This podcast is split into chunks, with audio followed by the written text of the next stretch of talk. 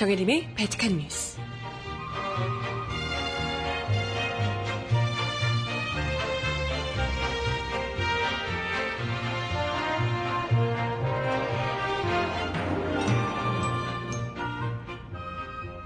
여러분 안녕하세요. 바티칸 뉴스 정혜림입니다. 박근혜 대통령이 또 오늘부터 6월 5일까지 무려 12틀 동안 에티오피아, 우간다, 케냐 등 아프리카 동부 3국과 프랑스를 국빈 방문합니다. 이란을 다녀온 지 불과 20여일 만인데요. 도대체 국내가 이렇게 시끄러운 상황에서 왜 또 한국을 떠나서 방문, 해외 방문을 하셔야만 하는지 불난집 주인의 한가한 유람이 아니냐라는 비난이 나오고 있습니다. 정말 임기 내에 전 세계 일주를 완성하겠다 이런 원대한 포부를 갖고 계신 것 아닌가 생각이 들기도 하는데요. 음악 듣고 와서 이야기 함께 나눠보겠습니다. 첫 곡으로 네, 이 노래 듣고 오겠습니다. 무슨 말을 더해 솔라티가 부르는 노래예요. 신청곡 있으시면 주세요.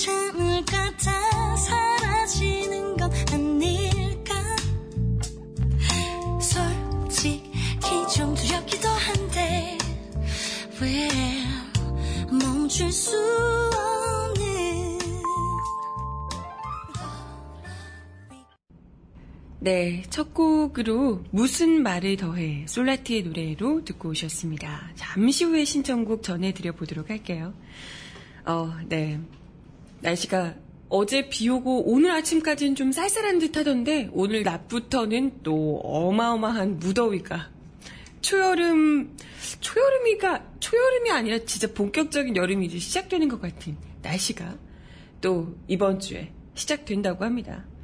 마음의 준비하시고요. 더위 먹지 않으시게 조심하시고요.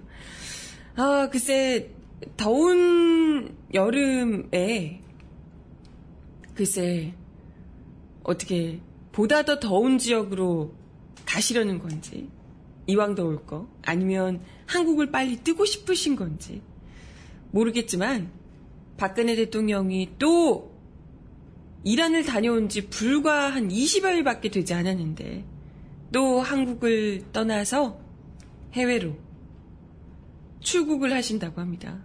정말 한국에는 잠시 놀러 오는 것 아니냐 이런 이야기가 괜히 나오는 게 아니죠.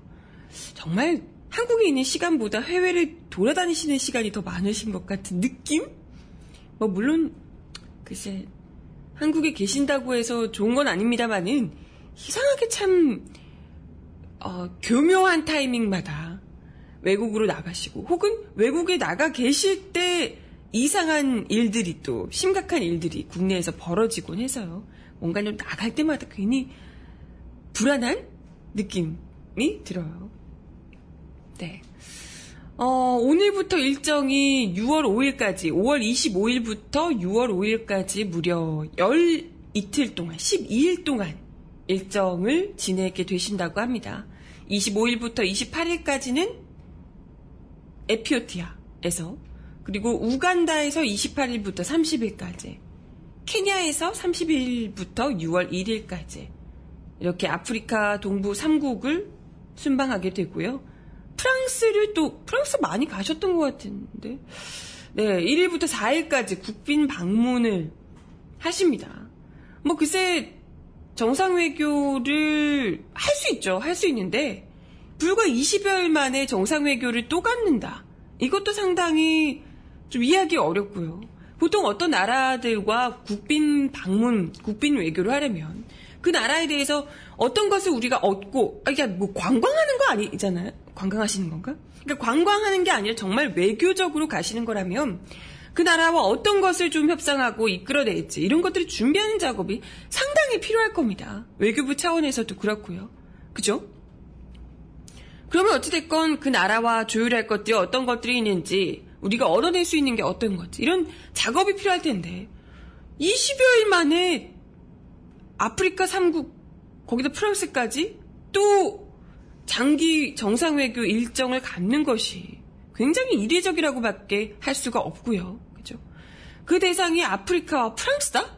이것도 상당히 의문을 갖게 합니다. 물론 뭐 박근혜 대통령은 프랑스를 굉장히 좋아하시는 것 같아요. 박 대통령이 1909, 1974년 때 유학을 했던 나라라고 알려져 있는데요. 그렇기 때문에 뭐 프랑스를 좋아한다 치더라도 아시다시피 여러분 박근혜 대통령 프랑스를 이미 두 번이나 다녀왔습니다. 프랑스를 왜 굳이? 아니 어차피 국민 혈세로 이렇게 가시는 거잖아요.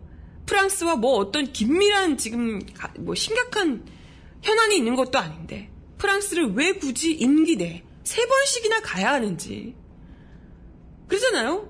뭐 중요한 뭐 특별히 뭔가 있지 않다면 뭐 외교부 입장을 전달하거나 아니면 뭐 전화로 통화를 하든가 뭐 이렇게도 될 텐데 그렇잖아요. 외교라는 게 꼭 직접 만나서 그런 건 아니잖아요. 보통 직접 만난다 하더라도 정상 외교 이런 건요. 사전에 미리 조율이 다 되고 정상 외교 때는 그걸 이제 확인하는 작업. 그래서 같이 공동으로 좀 의미를 밝히고 기자들 앞에 이제 뭐 일종의 기자회견을 하고 발표하고 이런 자리가 보통 되는 거거든요. 근데 뭐 그렇게 대단한 무언가를 할 만큼 지난 두 번의 방문도 있었는데 이번 방문이 큰 의미를 가지고 있냐? 그럴 만한 사안이 프랑스와 또 있냐? 이런 것도 좀 의문스럽고요. 그리고 만약에 아프리카에 이왕 가기로 했다면 지금 동부 3국을 아프리카 동부 3국을 간다고 하는데요. 동부에 밀접한 나라들뿐만 아니라 중서부의 나라를 한 곳 정도 포함하는 게 적절하지 않았겠냐. 뭐 이런 이야기도 있고요. 그리고 한가는 이런 얘기도 있습니다. 지금 딱 여기 순방하는 나라들이 1년 중에 딱 요맘때가 여행하기 가장 적긴 나라들이라 그래요. 아프리카, 프랑스, 아프리카 특히 아프리카가 이 1년 중에 지금이 가장 여행하기에 적긴 나라들이다. 이런 이제 이야기가 있어요. 글쎄 뭐 정말 유람을 떠나시는 건지 어쩐 건지 모르겠지만 시기적으로도 그렇고 거기에 가서 뭘 하실 건지도 상당히 좀 의문스럽고요. 그죠? 국민들로서는 좀 이해하기 어려운 계속해서 해외로 나가시는데 그만한 국민 혈세를 들여서 그럴 만한 가치가 있는 유람이냐? 묻지 않을 수가 없다는 겁니다. 특히나 우리 지금 현재 국내 상황이 좋지 않거든요. 4.13 총선 이후에 정부 여당에게 국민들이 엄중한 심판을 했단 말이죠. 너네 바뀌어라. 이대로는 안 된다. 너네 이 권력, 그리고 일종의 독재 권력이죠. 일종의 독재 권력이 아니라 완벽한 독재 권력인데 독재 권력을 휘두르는 것에 국민들이 분노를 했고 다시는 너네 마음대로 하지 못하게 하겠다라는 것을 경고를 보낸 겁니다. 이런 상황에서 지금 가뜩이나 또 미뤄져 있는 너무 중요한 사안들이 많거든요. 국민들이 답을 요구하는 사안들이 너무나도 많습니다. 이런 상황에서 굳이 굳이 가야 할 의미를 잘 찾지 못할 것 같은 아프리카와 세 번째 방문하게 되는 프랑스까지 꼭 가야 하겠냐. 묻지 않을 수가 없다는 겁니다.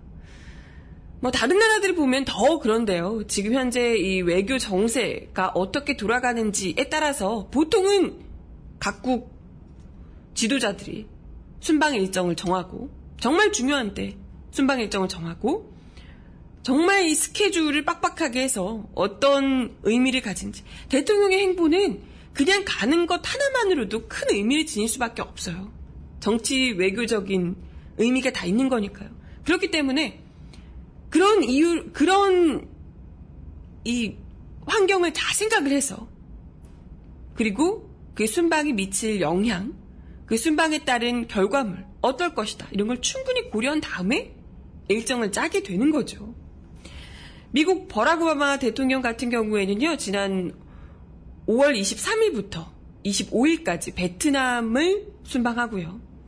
그리고 일본의 이세시마에서 열리는 주요 7국, 7개국 G7 정상회의에 참석할 예정입니다. 베트남을 거쳐 일본에서 열리는 G7 정상회의.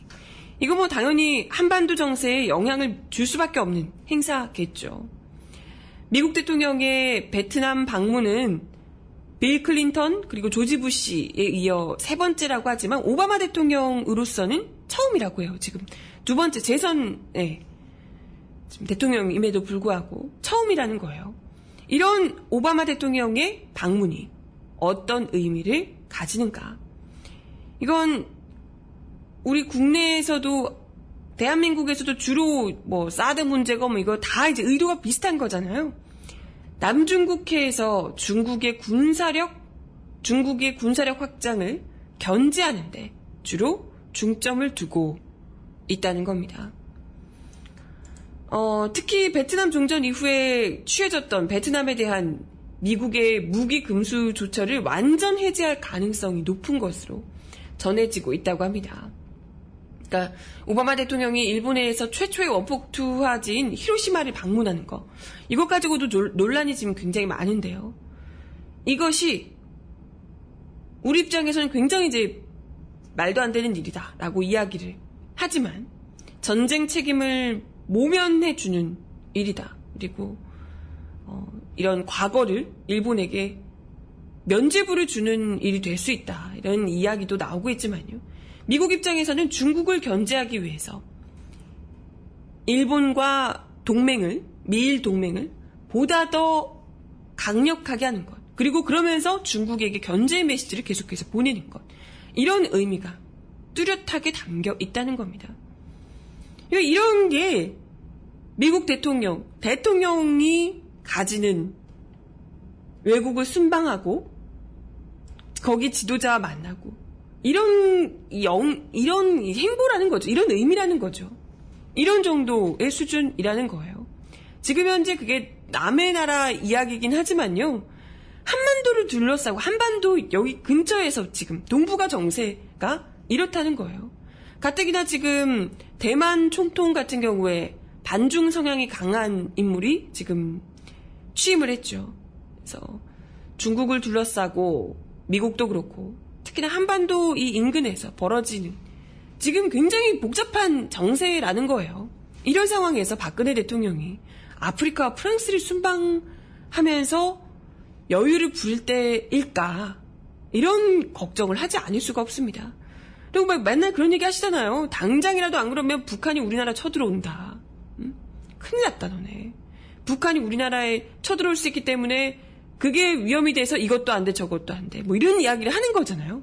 북한이 언제 핵무기를 쏠지도 모르고 언제 쳐들어올지도 모르는 이런 엄중한 시국에 대통령이 자리를 비우고 이란 갔다가 아프리카 갔다가 아니 뭐 중국을 가고 미국을 가는 것도 아니고 북한을 뭐 북한과 대화를 하는 것도 아니고 따다못해 중국 뭐 이 인근도 아니고 프랑스와 아프리카, 이란 이런 데를 가서 대체 뭘 하자는 건지 묻지 않을 수가 없습니다. 이런 마당에 과연 아프리카 순방이 어떤 의미가 있냐? 어, 정말 묻지 않을 수가 없고요. 뭐 이번 방문으로 박근혜 대통령이 5대양 6대주를 모두 순방하는 결과를 냈다는 어, 아, 어마어마하네. 이게 이제 개인적인 의미에서의 5대양 6대주 순방을 완성했다. 이런 건 왜? 과연 어떤 의미가 있냐. 참 정말 오, 정말 전 세계 일주, 전국 세계 일주를 완성하고 싶어서 그런 것 아니라면 왠지 그게 더 가능성이 높을 것 같은 느낌인데 네, 그런 거 아니라면 이번 순방은 정말 아무 의미 없고 오히려 취소하는 것이 더 국민 정서에도 세계적 정세에도 맞지 않을까 이런 생각이 듭니다. 아, 네 참. 국민들은 죽겠다 죽겠다 하는데 한가하게 유람이나 떠나실 상황인지 그러기 말이에요. 거기서 또 또 또 옷 패션쇼 하시고 그러시겠죠. 네. 음악 하나 더 듣고 와서 이야기 이어가 볼게요. 이승철 씨의 노래를 신청하셨는데요. 이전니 듣고 옵니다. 이전니 날 잊어버렸니? 그 수많은 추억들은 잊어버렸니? 가슴은 널 향해 팔 벌려 오늘도 간신히 버티고 있는데 추억이 점점 빛바래 가면 너와 거닐던 길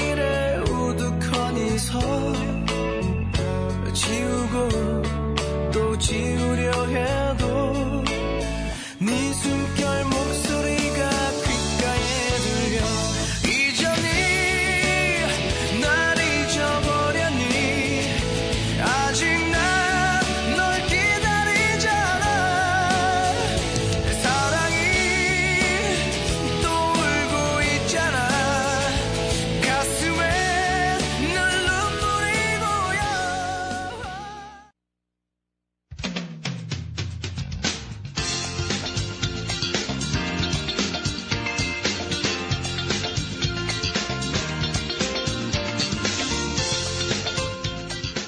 정은아의 발칙한 브리핑.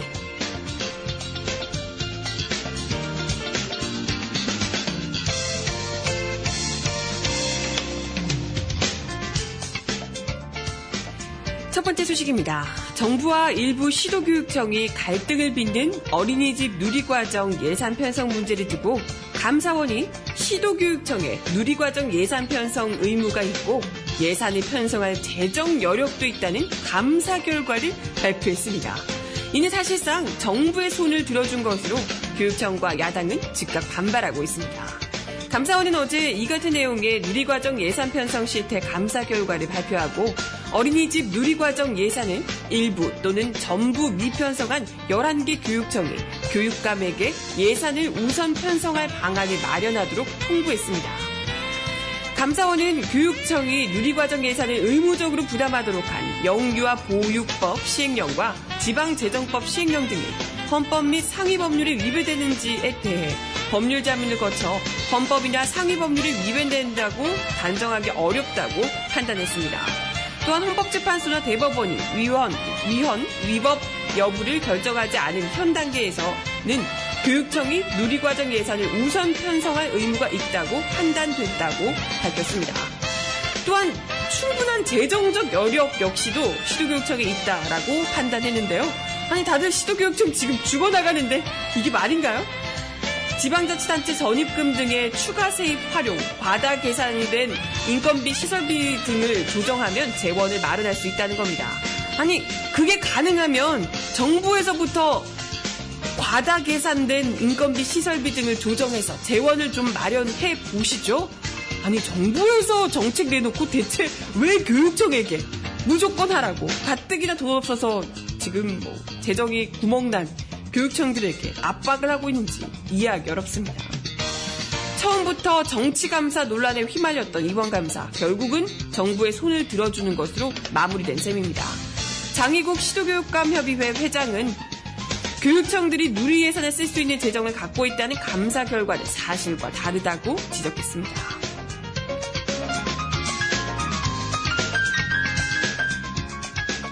다음 소식입니다. 새누리당 정진석 원내대표와 김무성 전 대표, 최경환 의원 등 당 개파 수장들이 어제 당 정상화 방안에 전격 합의했습니다. 그렇게 싸우더니 또 붙는군요. 혁신 비상대책위원장을 외부에서 영입하고 당대표 권한을 강화하는 형태로 리더십 구조를 개편하자는 게 골자입니다. 4.13 총선 참패 이후 개파 갈등이 폭발하며 심리적 분당 상황까지 간 여당이 3자 회동을 계기로 수습 국면에 들어설 수 있을지 주목됩니다. 정 원내대표와 김 전 대표, 최 의원은 어제 오전 서울 모처에서 회동했는데요. 총선 참패 책임을 지고 물러난 비박계 저장 김 전 대표와 친박계 책임론을 피해 몸을 낮춘 친박 핵심 최 의원이 모인 개파 대표 회담격의 자리였습니다. 정원의 대표는 당 내용을 수습하기 위해 두 분께 요청을 회동 요청을 했고 폭넓은 주제에 대해 의견을 교환하는 자리였다고 말했습니다. 3시간가량 이어진 만남에서 이들은 현행 집단 지도체제를 단일성 집단 지도체제로 전환하는 데 공감한 것으로 알려졌습니다. 단일성 집단 지도 체제는 당대표와 최고위원을 따로 뽑고 대표에게 더 많은 권한을 부여하는 형태를 말합니다. 이에 따라 혁신 비대위원장은 당내 주류와 비주류가 공감할 수 있는 외부 인사를 영입하기로 했고요. 당 쇄신을 이끌 비상대책위원회 혁신위원회를 단일화해서 혁신 비대위를 꾸리는 것을 뜻을 모았습니다. 이렇게 추려진 외부 인사 가운데 최종 후보가 전국위원회 를 통해 선출될 예정입니다.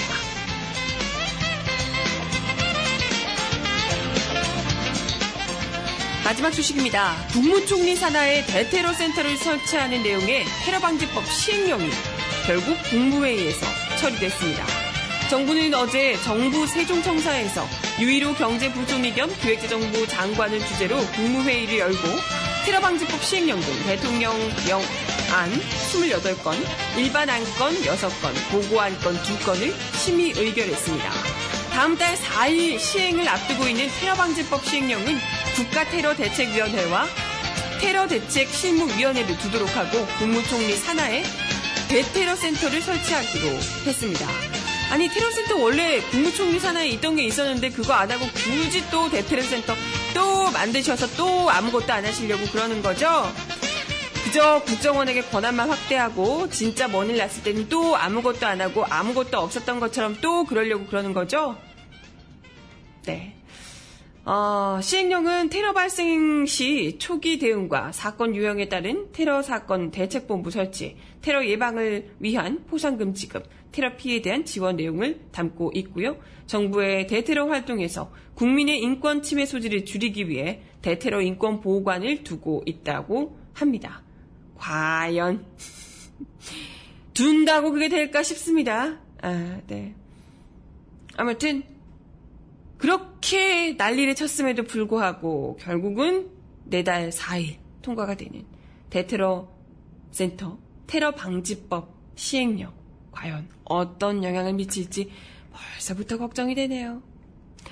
음악 하나 더 듣고 와서 이야기 이어가 볼게요. 아까 신청하셨던 노래. 바다와 길이 함께 부른 노래예요. 나만 부를 수 있는 노래. 듣고 올게요.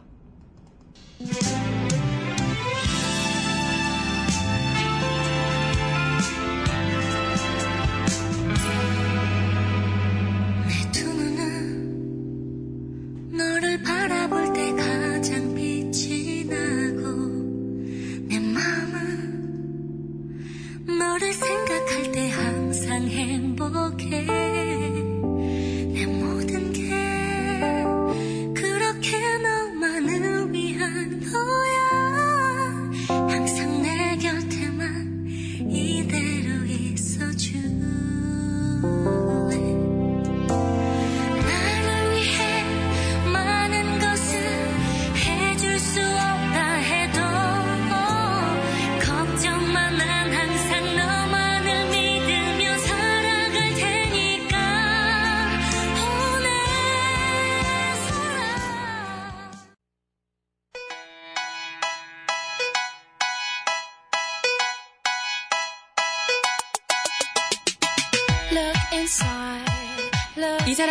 사람 inside 왜 your 이럴까요? tiny mind and look a bit harder.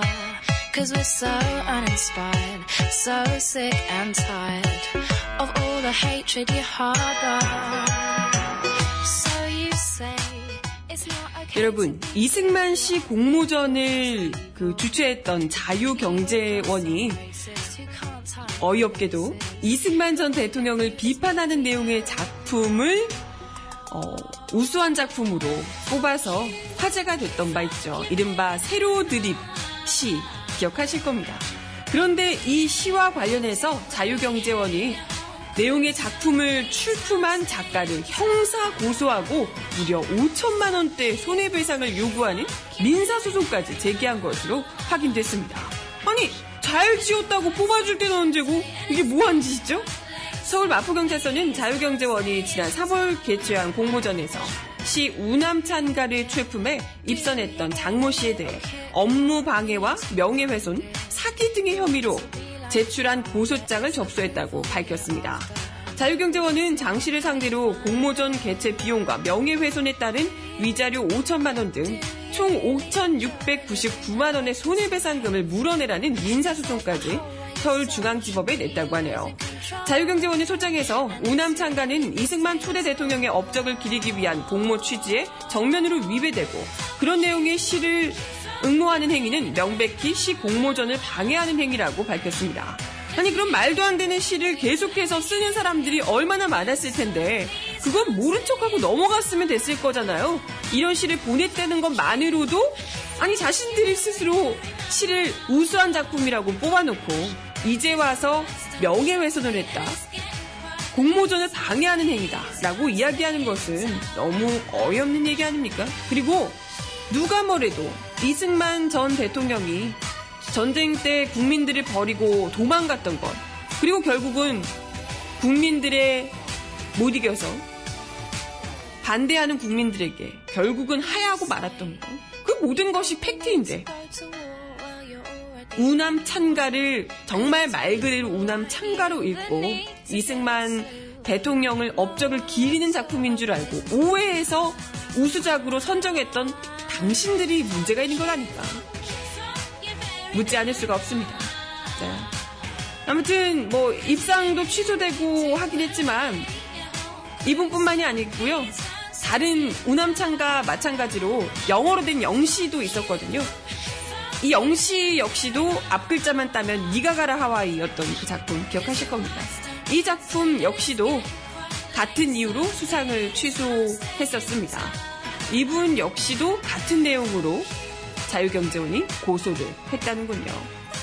일단은 뭐 민변 측에 변론을 요청한 것으로 알려지고 있는데요. 이런 말도 안 되는 아니 시 공모전을 한다는 것부터가 어이가 없고요.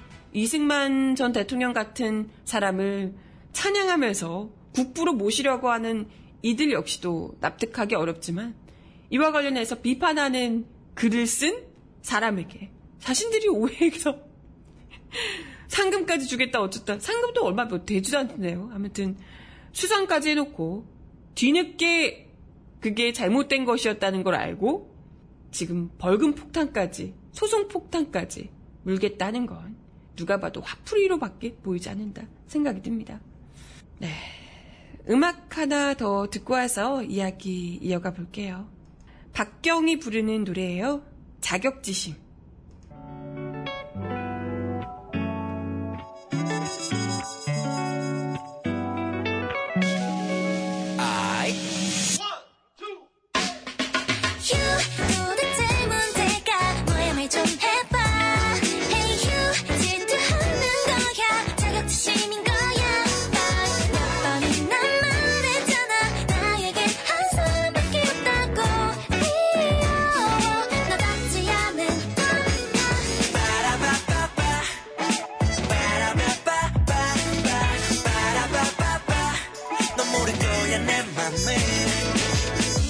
지금 어딜 보는 건지 지나가는 채 쳐다봤지. No no no. 쇼윈 돌보는 척하면서 눈은 왜 그리 돌아가니?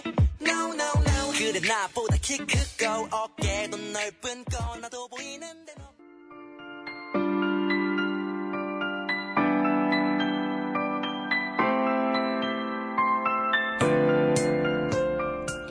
세상 속 가장 필요한 목소리를 전합니다. 여기 곧 우리가 있어요.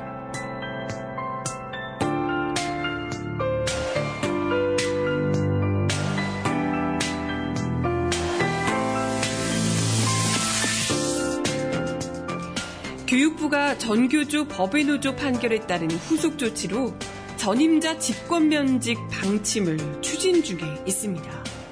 이에 대해 13개 시도교육감들이 성명을 발표하고 철회를 촉구했는데요. 전국 17개 시도교육감 가운데 대구와 경북, 울산, 대전을 제외한 13명의 교육감은 어제 성명을 통해 학교 미복귀 전교조 전임자들에 대한 직권 면직 방침을 즉각 처리하라고 요구했습니다. 교육감들은 그동안 정규조를 둘러싸고 진행되어 온 많은 일들은 우리 사회의 발전과 퇴행을 보여주는 시금석과 같은 사건들이라며 정부는 정규조 전임자 직권 면직이라는 반시대적 조치를 교육감들에게 강요하고 있다고 비판했습니다. 교육감들은 정부의 6만여 명의 조합원을 가진 정규조 실체를 인정하고 교육 발전의 동반자로 인정하 고 협력하라고 요구했습니다. 국회를 상대로는 국제 기준에 부합하는 교원 노조법 개정에 즉각 나서라고 촉구했습니다. 이어 교육감들은 정규주와 긴밀한 협의를 통해 교육감의 권한 내에서 협력하고 지원할 것을 약속한다며 정부의 압력에 따라 직권 면직된 전임자가 발생할 경우 이들의 복직은 물론 정규주의 법적 지위가 회복되도록 최선의 노력을 다할 것이라고 강조하기도 했습니다. 장희국 광주시 교육감은 이날 서울시 교육청에서 열린 기자회견에서 오늘 성명이 교육감 최종 결제 거부 등의 방식으로 정부의 직권 면직 지시를 따르지 않겠다는 뜻은 아니라고 말했습니다. 민병희 강원, 강원도 교육감은 해직교사 출신인 제가 해직교사를 양산해야 하는 위치에 있다는 점이 참담하다 라고 이야기하시기도 했습니다. 앞서 지난 20일 정교조에 따르면 법인노조 판결 이후 학교로 복귀하지 않은 전임자 35명 중 24명이 각 시도교육청 징계위원회에서 직권 면직이 의결된 바 있습니다. 직권 면직과 관련해서는 교육감 결재와 이사회, 인사위원회 등의 절차가 남아있지만 형식적인 조치에 불과한데요. 사실상 해고가 확정된 전임자들은 31분이시라고 하네요. 89년 대량 해직 사태 이후 또다시 최대 규모의 해고 사태가 벌어질까 걱정스럽습니다. 음악 하나 더 들려드려요. 정준일의 안아줘입니다.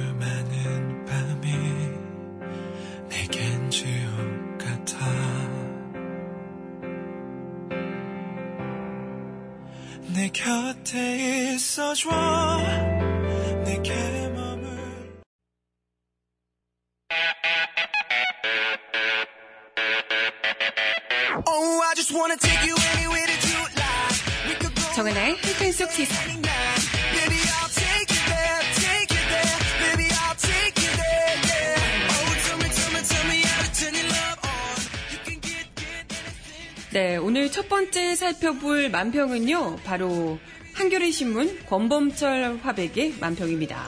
어제 제가 바치칸 뉴스에서 소개드렸던 내용 중에 하나인데요. 윤창중 전 대변인이 어, 공소시효가 다 끝나셔서 프리한 몸이 되셨다고 얼마든지 왔다 갔다 하실 수 있다고 하는 소식을 전해드렸었는데요. 아무런 처벌 없이 어, 그렇게 되셨다고 이야기를 드렸는데요. 이와 관련한 어, 참 재미난 만평을 그려주셨습니다. 예전에 넘버3 그 송강호 씨가 하던 장면, 그 명대사 기억하시죠?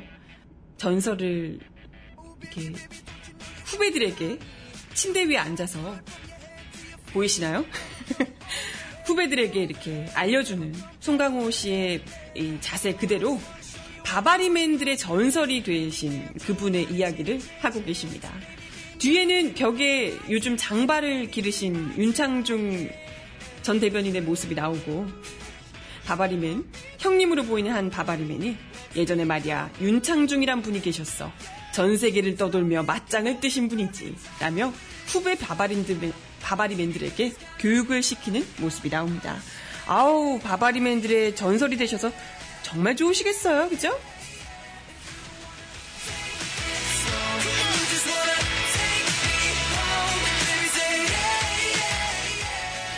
네, 두 번째 살펴볼 만평은요.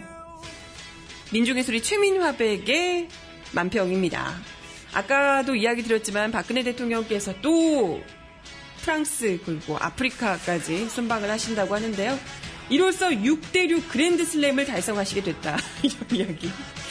네. 그럼 박근혜 대통령께서 또 나가냐고? 어, 이번엔 진짜 국격 향상을 위해 가는 거야. 라고 얘기를 하시네요. 네.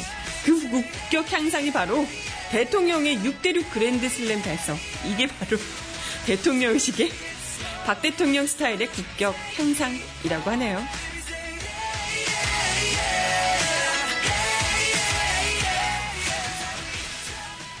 네. 음악 마지막 곡 될 텐데요. 네. 마지막 곡으로 악동 뮤지션의 사람들이 움직이는 게를 들려드리면서 인사드리겠습니다. 사람들이 움직이는 게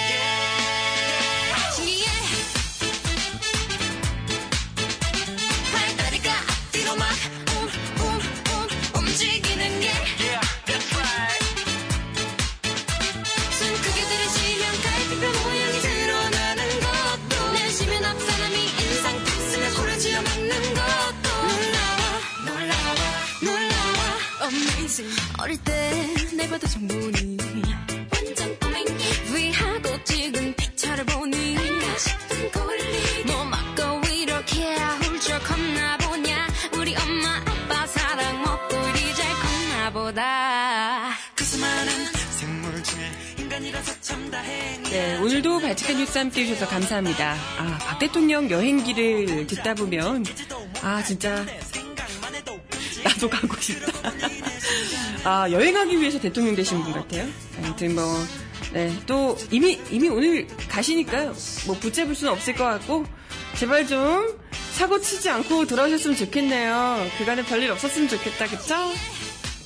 네, 오늘도 함께 해주셔서 감사하고요. 저는 내일 10시에 다시 올게요. 여러분 좋은 하루 보내세요. 안녕!